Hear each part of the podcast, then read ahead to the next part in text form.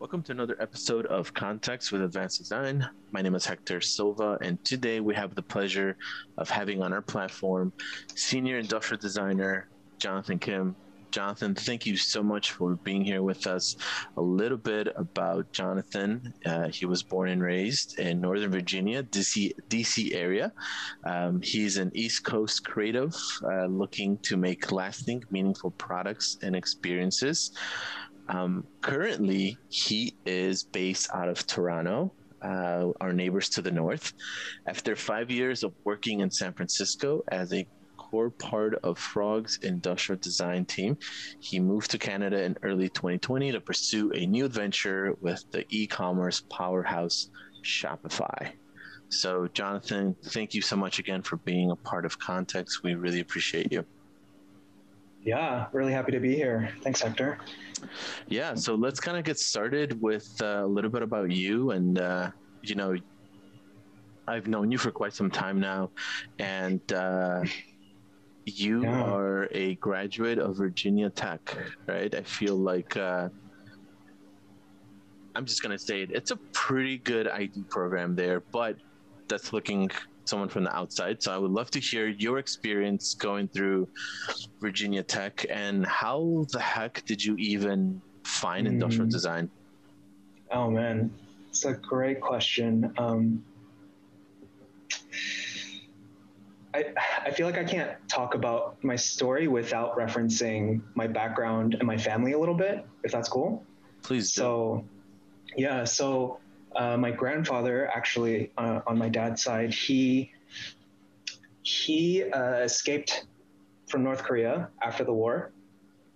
Uh, lied about his age in South Korea to provide for his family, and um, he basically worked his way up to own a, a soft goods and uh, a leather factory that made tailored suits and bags for uh, an American military base that was close by. So I learned about this in, as an adult, right?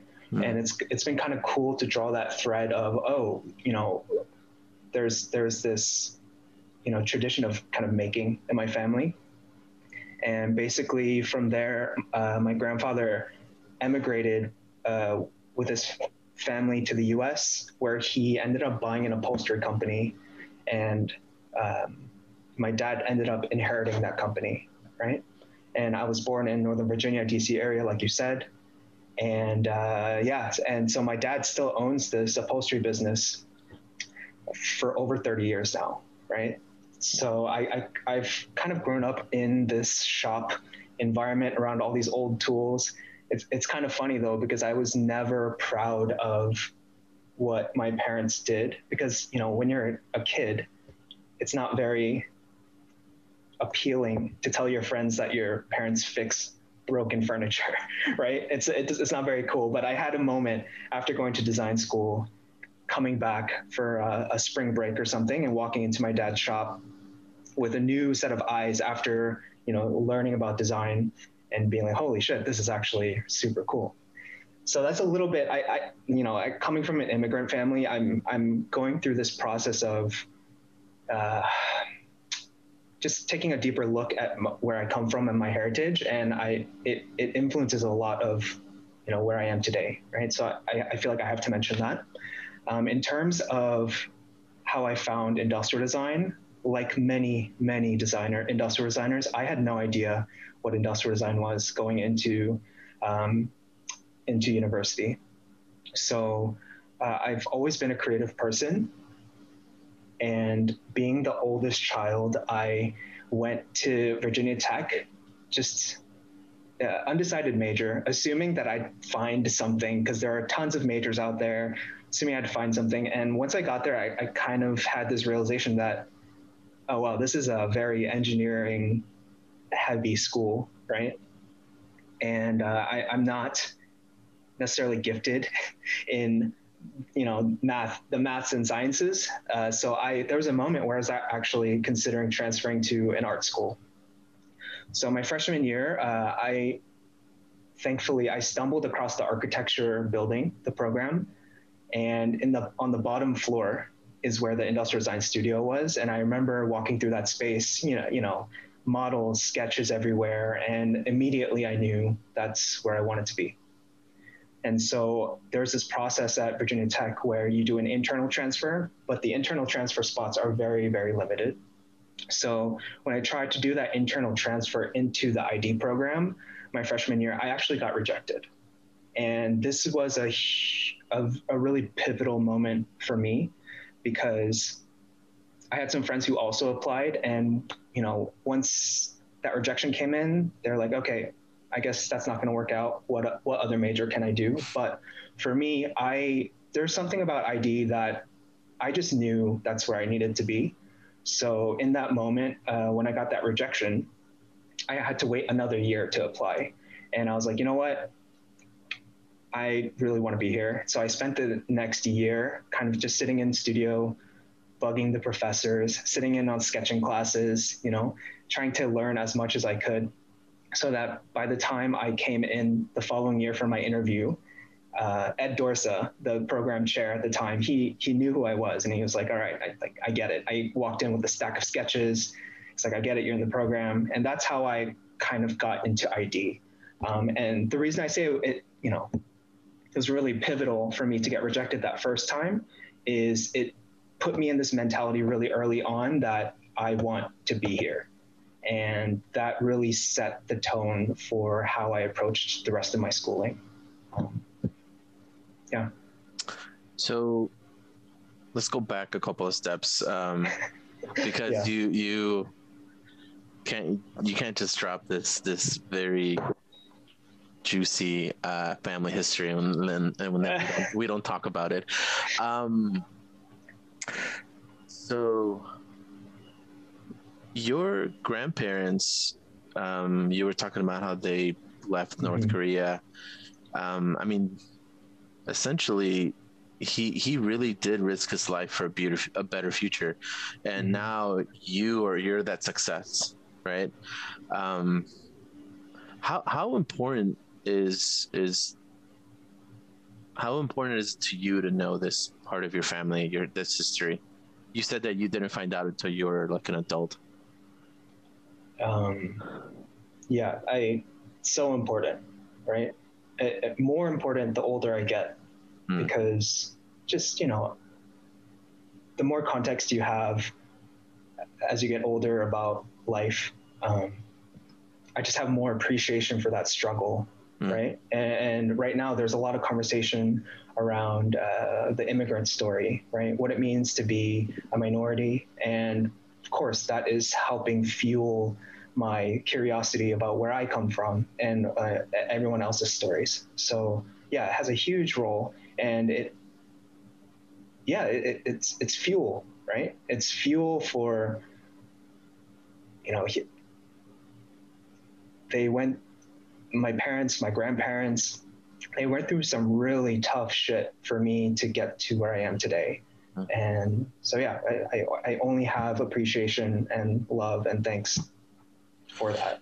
I, I think it's, um, I think as you get older, you also start to really realize how these stories are part of our identity now, mm-hmm. um, especially in our industry of industrial design, where everything that we do, uh, the history of industrial design, everything that we learn in school is all very Eurocentric.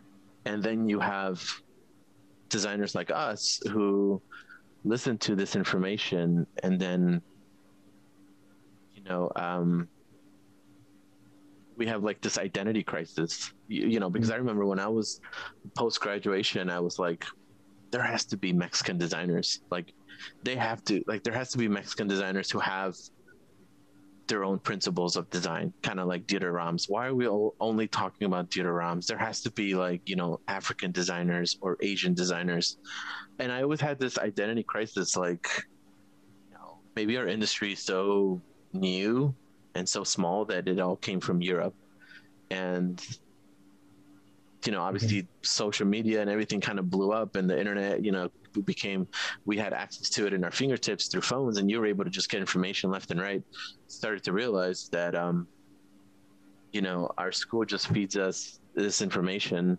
and they don't open it up for the rest of the world, even though mm-hmm. our whole industry is on a global mar- on a global scale.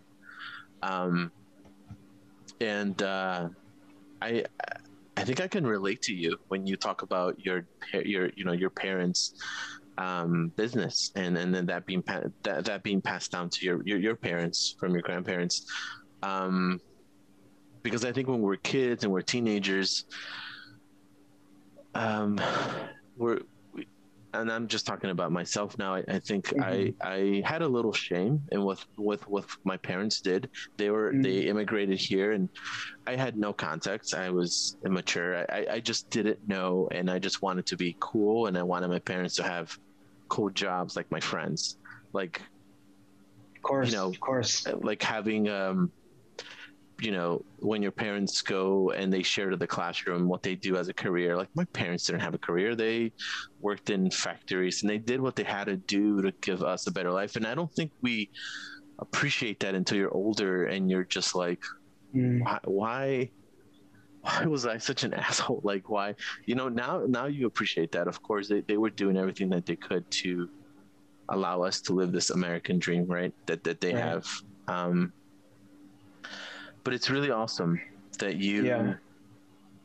that your parents are you know had this business that actually comes really close and kind of hand in hand with what industrial design is to some extent right right actually to go back real quick on that that feeling of being embarrassed or shame or anything around that i in retrospect we can say that but you know i think that feeling is inevitable for us who we're in we're the first generation i'm assuming that you were were you mm-hmm. born okay that this first generation um, our generation we're we're finding where we fit here right mm-hmm. like our parents came from a different culture right and they have their own story and their struggle but for us we we also had to kind of find where we fit in and that feeling of shame yes looking back on it i it breaks my heart to think about that stuff, right? Mm-hmm. But I think it all adds to how we got to this conversation that we're having right now, right? Um, so yeah, I just, I just wanted to add that in there. And yeah, the the upholstery thing, I didn't realize it early on, but there's definitely a tie um, in, in terms of craft, you know, physicality, furniture, even, right? So um, it's something that again I appreciated later on in life. So you went to Virginia Tech. Um, mm-hmm. Question about Virginia Tech because you went to school there. Yeah. Um, after mm-hmm. kind of the events of the Virginia Tech shootings. Mm. Yes. So, did those events ever pop in your head and said, and and you ever kind of question yourself like I should go to school here or maybe I shouldn't? Um, so that happened before I went to right. tech, and it didn't influence my decision um, of if I wanted to go there or not. Uh, to be honest, I was young, and those you know shootings were not very common, and it just mm. wasn't in our in my mind the way it is today, right? Yeah. So, but that event was you know present while like every every year there's a anniversary and you can feel this quiet over the campus, you know, because mm. of that. And there, there was that, but I, in terms of experiencing it firsthand, I was pretty removed from it. So, mm. so yeah. Mm. Okay. Yeah, I was just wondering kind of how that process is, um, as far as students feeling comfortable going to that school, and and honestly, mm. because of how insane things are here in the United States, um, you know, it, it's just it's it's um I just remember being in school. It was my junior year, and I was sitting down, yeah, getting coffee, and I just remember when those events happened, um, and how my school went into lockdown, and it was just pretty bad. So, um, you know, I just can't imagine post events what happens to students who still want to go there and things like that. I'm, I'm sure the mm. school school had trouble kind of recruiting and things like that, right? Um, but you mm. went through the Virginia Tech program. You actually uh, did some amazing work there, won some awards, got recognition. Um, you know, during your time there, you you interned at different places, um, and eventually, you know, uh, come August 2015, um, you landed an internship in the Bay Area. Yes. And that must have been really cool because Bay Area is one of the most competitive design markets in the world. So tell us a little bit about what you were going through. Were you mm-hmm. striving to work to move to the Bay? Um, were you kind of applying everywhere? Um, mm-hmm. Yeah. Um, let's see here.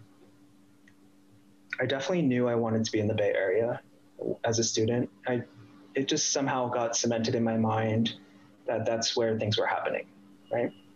Mm-hmm. Um, in terms of where I wanted to work, you know, coming from the East Coast and being at Virginia Tech, which is actually quite removed from, you know, what you think of when you think of industrial design centers like Chicago, New York, Bay Area, right? I just didn't have the context of what, like, I heard about some of these firms in the Bay Area, but I didn't know, other than what I could learn from their website, which was actually not that much information, I, I just didn't know. So my dream as a student was to work for Frog because like we learn about them. They've had a long history been around since 1969 so in my mind just as a student super naive doesn't have any real context in the industry it was like okay that's my benchmark. Um, and i got very lucky to get an internship there so basically what happened was the summer after i graduated i spent that whole summer um, interviewing and applying to as many places as I could. Ultimately, I ended up interviewing maybe like nine to 10 places. And uh, coming out of that summer, I had an offer. So the Frog internship interview was my last interview that I did after like the nine previous. And I was pretty burnt out by then. Wow. And I had practiced my spiel so many times. And what happened was the I I forget where I interviewed, but the one right before Frog, I regretted not. I was very um, how do I say this? Uh, like I, I was following it, it a very strict structure in how I told my story, but there were some things that were, I was doing outside of ID. I was I was experimenting with um, animation just a little bit, just for fun, not related to ID, and I didn't share that in my interview previous to the frog one. And I kind of kicked myself. I'm like, ah, it's like, I had fun doing that. Why didn't I share that? So in the frog one, I went into that interview thinking, you know what? There's very little chance I'm going to get this anyway. Let's just have fun with it. Did my interview. And at the end, I showed like, you know what? Uh, actually, I have one little thing. I have an animation of this guy walking. I just learned this program over the summer. Just wanted to show it. And it got a laugh out of the team. and uh, yeah, so coming out of the summer, I, I had two offers. I had an I had a junior designer position open um, uh, offer in New York, and then I had an internship offer at Frog. Hmm. So for me, it was like a fuck it kind of moment, right? Mm-hmm. It's like, you know, I grew up on the East Coast. I want to go to the West Coast, even though it's an internship and it's Frog. So I had never been to San Francisco in my life before I moved out to uh. to SF that summer for for Frog. Um, I moved out with two suitcases, and uh, it just it just kind of went from there. So you doing that uh, kind of experimental work, that animation that you're talking about, and showing it to the Frog team, what does that tell you um, about being in an interview and sharing additional things? I think you have to be strategic about it right? Mm-hmm. So at this point in my career, I've been on both sides of the interview process. I've seen many interviews um, of, of students, and I've been the interviewee, right? So it's important to show work that is not just ID, in my opinion, but it can't, it has to be a supplement to already good work. Um, and yet, I, I'd say you have to be strategic about it because because you know some people come in and they're like yeah i like to do photography for example which i also like to do but if they're showing me their photos in an id interview right and that's taking up most of the time then the, there's an Im- imbalance there right yeah. so but there is a strategic way to weave right. that story into your your interview, right? So I, I think I think it's a balancing act. Um, yeah. Yeah, you don't want to be like, here's my portfolio, and then at the end be like, oh, I do oil paintings too, and then mm-hmm. you know that uh, you, you kind of derail. Um, right. Yeah, I think it's important. I think you bring up a really good point here. As students need to be very strategic on how they fit it into their story and into the picture of the overall interview. Um, because I have mm-hmm. been at interviews where students throw in paintings and life, you know, uh, drawings, and you're just like, mm, mm. you know, you really had good work, and you kind of derailed here a little bit, but um, exactly, yeah, yeah. So when you were in the Bay Area, um, I mean, totally different world. You have Bay Area full of design culture, mm. um, and then down the street you have Silicon Valley. Tell us a little bit about like were you excited? Were you nervous? I know recently, about a couple weeks ago, you were part of a panel where you talked about imposter syndrome. I'd love mm. to hear a young Jonathan, like, what was going through your mind? Oh, man. Uh, I was definitely excited. I, I'm definitely the type of person who just like I said, fuck it, let's go for it. So I, I went in super excited. Um, but I was young, right? I was, I was what, 23 years old when I started. So um, the imposter syndrome thing was very real, right? Because when I joined the Frog um, industrial design mechanical engineering team, it was over 10 people. And being the newest and youngest member is very, very intimidating. Um, and I, you know, I'm sure this is the case across the industry. I, I can't have just been me, um, but that a lot of conflicting energies, right? Uh, right. So I, I, was excited. I was ready to, you know, I was hungry, ready to go at it, but also this kind of like paralysis and crippling sense of, oh my God, do I deserve to be here? Am I good enough? You know, uh, and those those questions are really important. Uh, it's why I was excited for that panel around imposter syndrome because I don't think we talk about it enough in the in the ID world. Um, yeah, uh, this is a whole topic. We could talk about this for hours, honestly. yeah. Yeah. Um, and the funny thing is, I remember um, I was out in the Bay Area, and you and I linked up, and you brought me to the old Frog Studio before they mm. moved, mm. and I remember walking into that studio, you took me to this wall, and the mm. wall was filled with signatures of mm. past Frog alumni. You had some like great people that walked through those halls of Frog. Um, so you're talking about imposter syndrome, and then you look at this wall and you're like, "What the heck?" You know, like you have Bahar who used to work here. You have, you know, all of these greats that came yeah. before me. Um, I mean, it, it's a, it's a. I think it's it's a good wake up call and really good for motivation. Um, but I, I also sometimes, you know, I think we all have imposter syndrome. I think it's it's very human of us to to experience that. Um, but then it's it should also be like, okay, you know, snap out of it and let's get to work. Um, yeah. Because I think if you dwell in that, that can that's what can be the setback with imposter syndrome.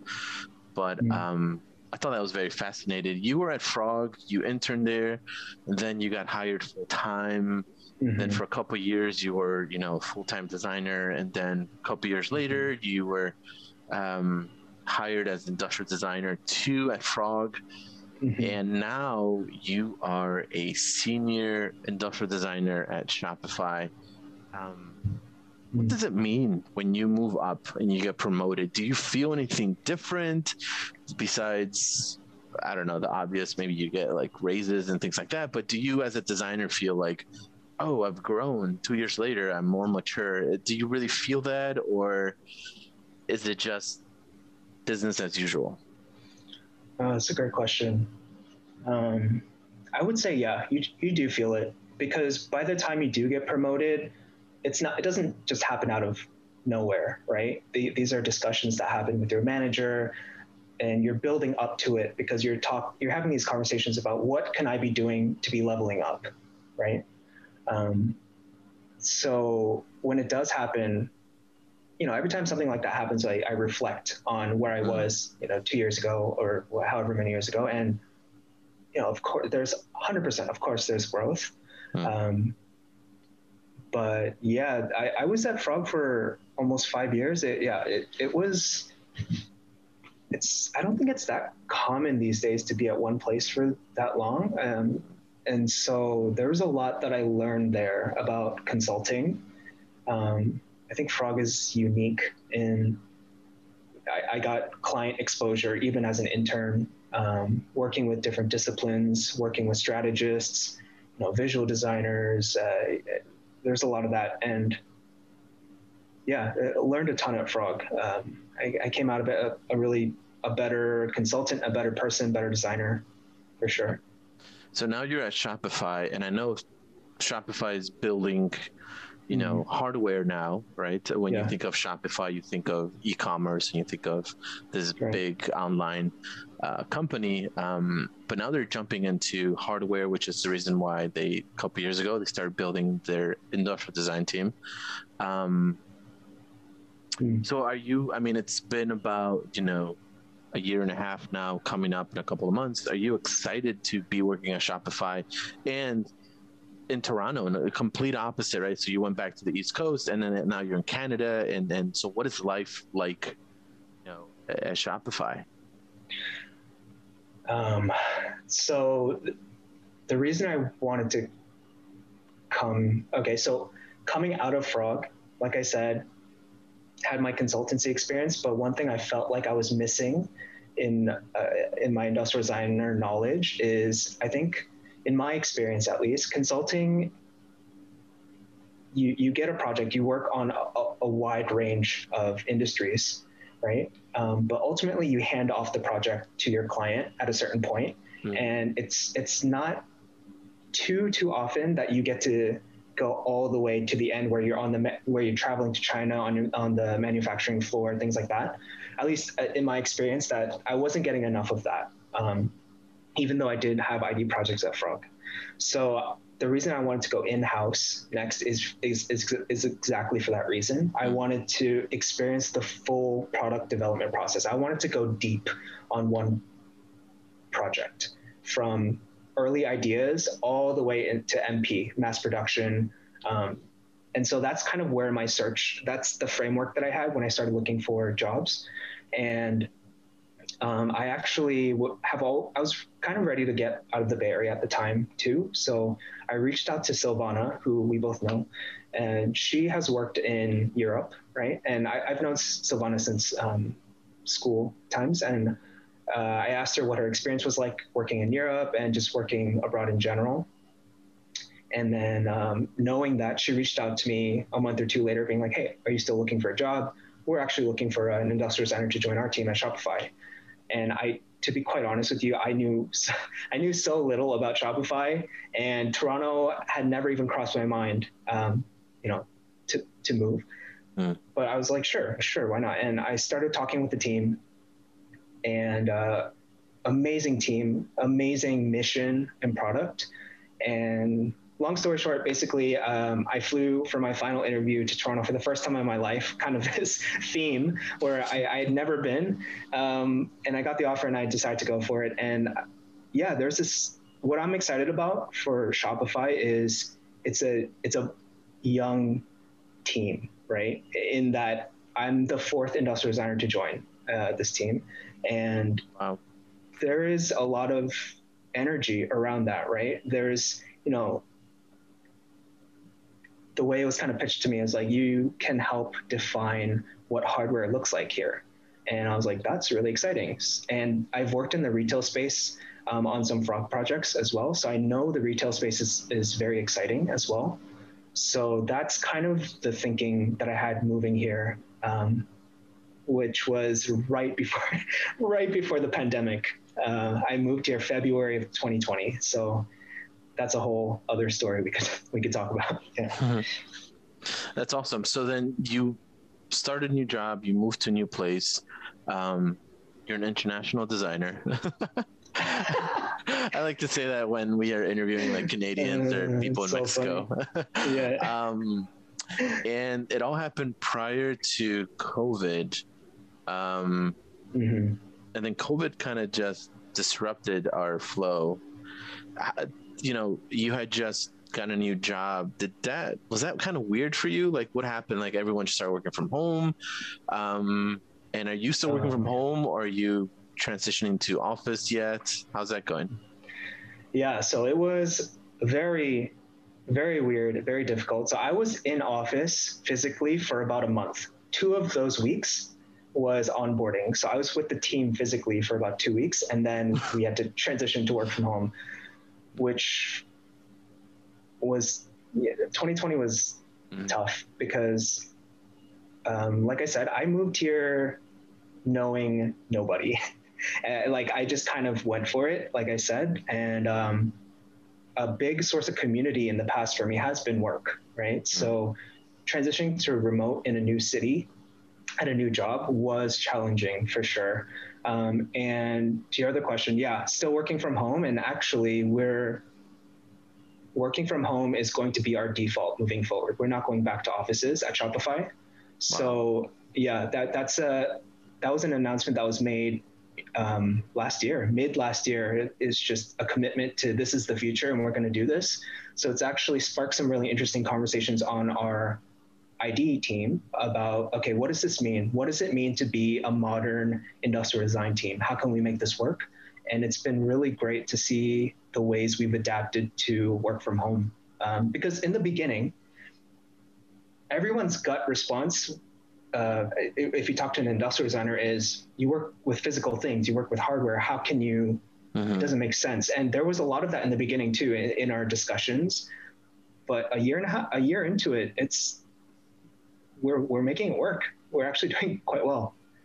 So what's the what is the secret sauce behind that? Because you look at really big companies um, mm-hmm. like you know amazon and samsung and apple and microsoft and they're still on schedule to release their products and they're also working from home and you're scratching your head like how did the how did covid not disrupt their product launches like what are they doing at home and how is it working what is the secret sauce hmm. i don't know i don't know if i have a magic bullet secret sauce for you but for example, we all got um, 3D printers. Uh, everyone on the mm. Team has 3D printers, so we can mock things up. We've really streamlined the way that we ship models to each other. So we made it really easy that w- when we get samples or uh, appearance models or material samples from our vendors, um, we have this whole system of being able to easily ship things to each other. So that's really helped as well. Wow. And then um, I mean, the tools are, our, our, our, communication tools have gotten so much better since COVID too, right? Mm-hmm. Zoom, Google Meet, all of these tools pre-pandemic, they worked, but the pandemic accelerated the need to make these tools better. So, you know, there's definitely a learning curve, right? Like doing everything remotely is it's hard. It's it's not a walk in the park. And there are some sacrifices with the pandemic around traveling to China. Obviously, we couldn't do that in the past year, and we would have done that. You know, we mm. pro- would have made a, a, few Asia trips by now, um, but we've been able to make it work. What I'm excited about, what I'm excited to see, is what this work from home culture will be like post pandemic. Mm. Because if we're going to stay this way, we've been working in the worst version of work from home, right? But when things open up and I can go meet my teammates in a cafe or something like and we can travel together to China for these trips, I think it'll feel different. And I think when we think about work from home right now, we think about it in the context of COVID, but that's not always going to be the case. So, so yeah. Yeah, it, it's it's very interesting. Um, I think, like you said, I think we're all kind of learning, and you know, I think it's a lot of companies are starting to realize that hey, this is possible. You can work from home successfully. You can do education online successfully. It doesn't mm-hmm. have to mm-hmm. be in person. Um, and I'm wondering, um, you know, what what is the future of industrial design um, now that we're we went through this like pandemic mm-hmm. and leaving the pandemic? is that going to change what the future is? Are we going to be able to be more mobile, more accessible now than ever because we're now really connected? Um, like you said, Zoom and Google Meet and Skype or, or Skype, you know, like they existed, but it accelerated like the the features and, and the UI, everything just became a hundred times better because of necessity. Right. Um, so it's very interesting, kind of industrial design in our industry and how we're kind of working from home. Now, my question is because we're working from home, mm-hmm. you know, that nine to five gets kind of blurry, right? Like yes. you're not like, all right, I'm gonna work from nine to five because sometimes you're just working and you're just doing your mm-hmm. thing and you're not really. So as a, as a designer who's working from home, how do you keep boundaries from mm. home life to work life? Um, I struggled with this a lot last year because there was a lot of uh, guilt when you're when you feel like you're not getting enough done, or like when you're off work, but there's work that needs to be done and your desk is right. There. You know, there's it's it's quite complicated. But a year into it, I think it's I've gotten quite used to it. Mm. And that's in part because my team has been so supportive, especially my manager. He's always constantly reminding us, you know, if you need the time, take the time. This is not an easy just time period for anybody.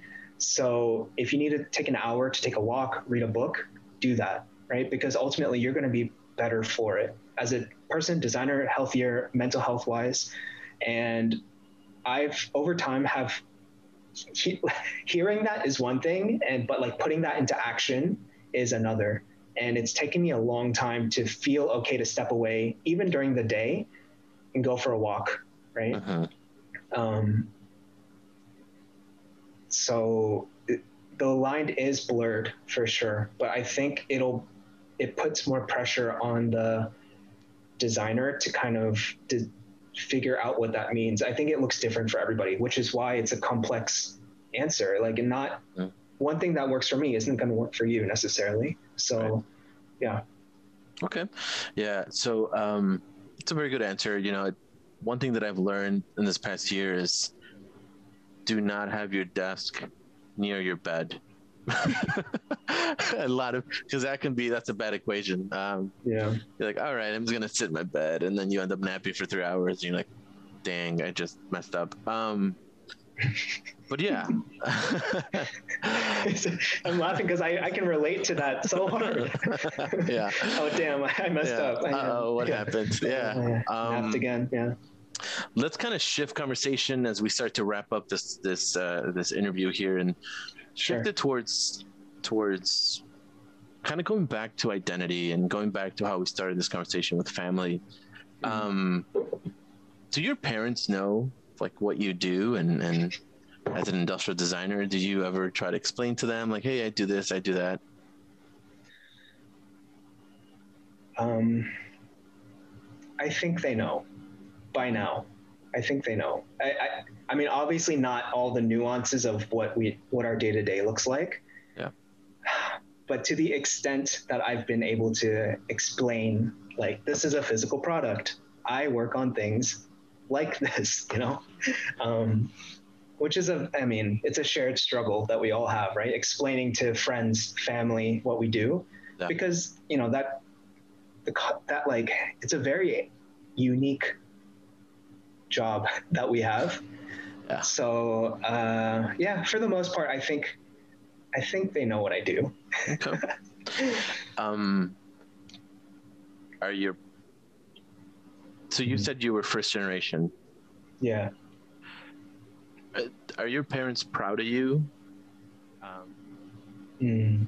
Or do they show that they're proud of you through tough love? Mm. So I've been very, very fortunate in that my parents um, have been supportive of what I've, uh, the path that I've chosen to pursue. And um, I think my mom especially pressed me earlier on when I was undecided. I wasn't sure what to do. That's when a lot of pressure came for pursuing academics, for example. And her her her mentality, which makes sense to me, is look, you don't know what you want to do yet, so why not just put your best effort into school and like get the best grades that you can, so you can best prepare for when you when you do figure out what you want to do. Mm. Um, but I think once I discovered design, I, there's something. I, I think my parents just kind of could tell how into it I was. I was not. I was not kidding around. I was like, I would not shut up about it, you know. And something about that I, again, I'm very fortunate that they were supportive in, in me pursuing a, a, creative career. Gotcha. Yeah. Yeah. I, I think to this day, my parents don't know what I do. I think they know that I have a job. They know that I'm employed. They know that I teach, but they don't know what I teach. And like you mm-hmm. said, it is, it is really hard to tell them. Yeah. Especially like, you know, like I'm Mexican, so Spanish I think when you're talking about industrial design, that lingo only translates like 10%. Yeah. And you're like, how do I mm-hmm. explain this so that they understand it? Um, but yeah, I know, I know that they, I'm sure your parents the same way, like they support you no so, matter what. So let me ask you, how, how do you, how do you explain it to them? If I, if I were your parents, so like, what, if they were yeah. like, Hector, yeah. Tell me again what what you do. What, what would you tell them right now? so I, I, keep it pretty general. I say yeah. I I I am an educator in design, and and I talk I talk to them about design. I don't I don't really dive into industrial design. I do mm-hmm. have I've done like you said where I, I, bring up objects, and I'm like, look, everything that we use and you use. Um, is designed by someone like myself, um, and that's probably to the extent of it. Um, but I, I keep it pretty generic, um, mm-hmm. and and they understand. They they show support. Um, honestly, I I could be running a pyramid scheme out of my apartment, and and, and they would be so proud as long as I was successful. Mm. You know, mm. because to them, um, to them, I'm they you know, and I I can I feel like this is the majority of a lot of parents mm-hmm. that immigrated here um, they came here for a better life. My parents didn't go to high school; they went to grade school, and I surpassed that, you know, four or five times over. And to them, they already see that as a huge success. And I'm mm. one. I'm one of. I'm, I have a pretty big family. I'm one of six kids. So my other siblings also have achieved, you know, in their careers. So my parents, in their eyes, they're like, you know, this is exactly why we came here to give yeah. you guys opportunities. So, um, like I said, I could probably be running a pyramid scheme out of my apartment, and they would be like, "That's great as long as you're able to take care of yourself, as long as you're able to pay your bills, you know, stuff like mm. that." So, um, I mean, but you've built.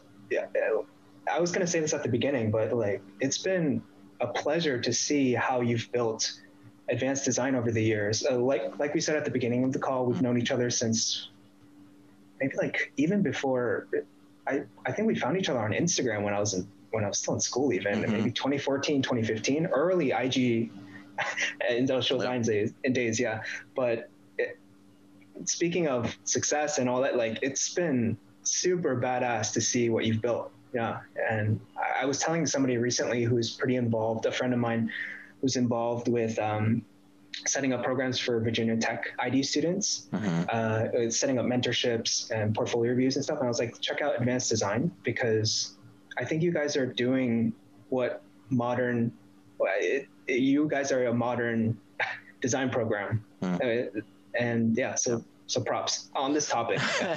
no, I, I, appreciate I appreciate that. Um, the interview is supposed to be with you, man. Uh, I no. I, I, appreciate it, but I, I, think a lot of it. I think everything that we do, and every designer that I've spoken to that is a first generation designer, um, the conversations are just different because everything mm. that, that, that you've achieved, um, anything that you're doing, I feel like we're all on a mission. I feel like we all have this very strong sense of purpose, mm. um, and I think it ties back to family Yes. Uh, yeah. I deep the family thing is is a it's deeply rooted in there, whether we see it or not.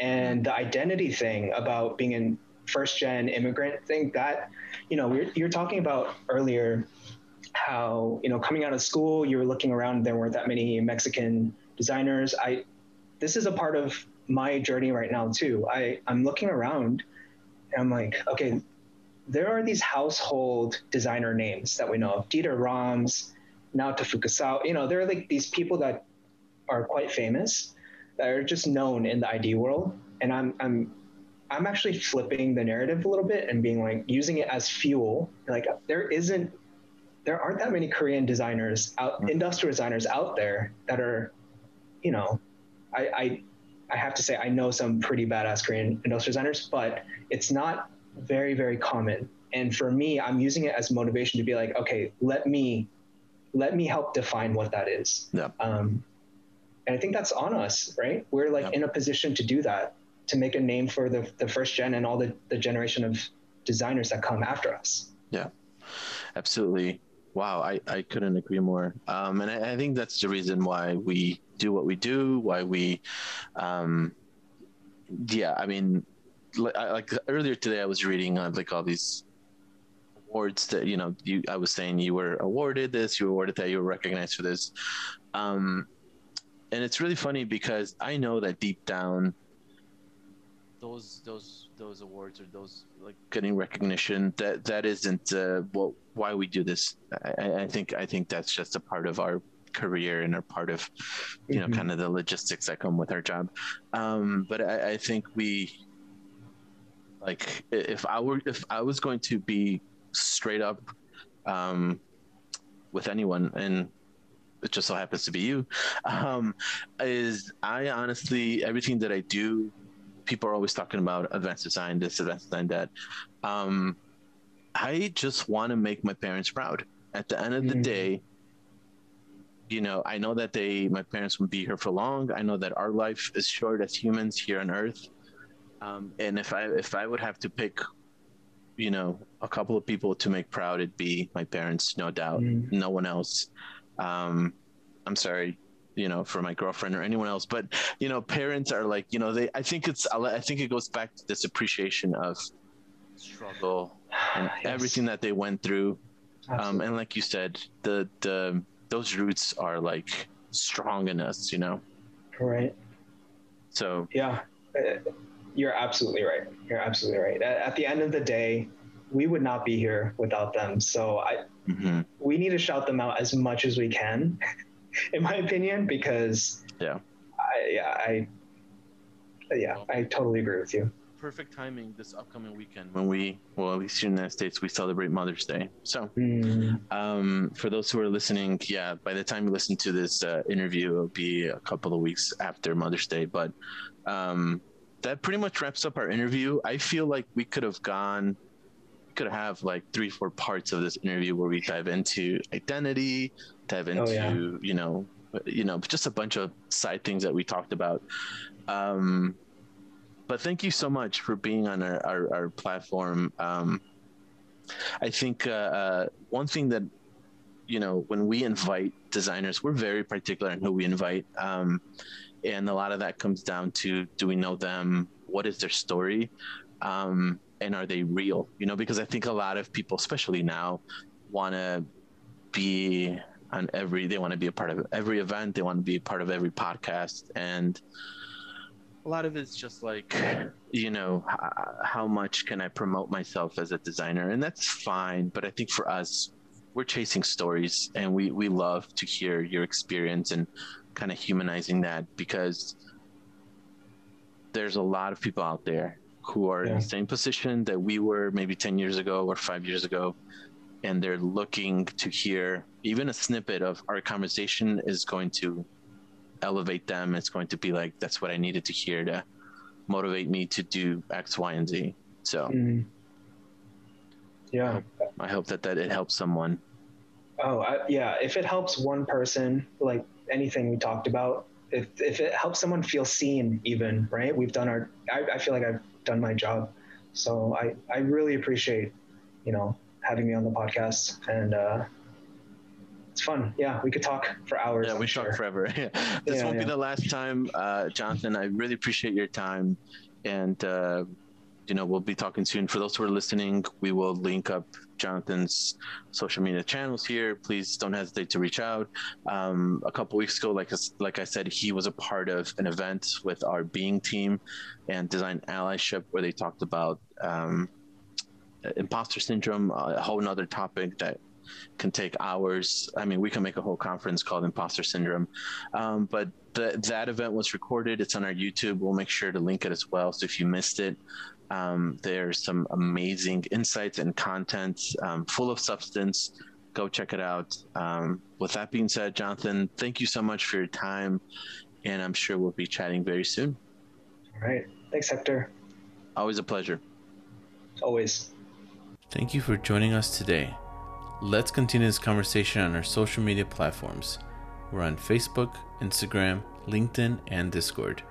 You can find us at Context with Advanced Design on Apple, Spotify, and Google Podcasts. Context is produced by Advanced Design with editing and production by Betuel Benitez and music by Shy Day from Pixabay.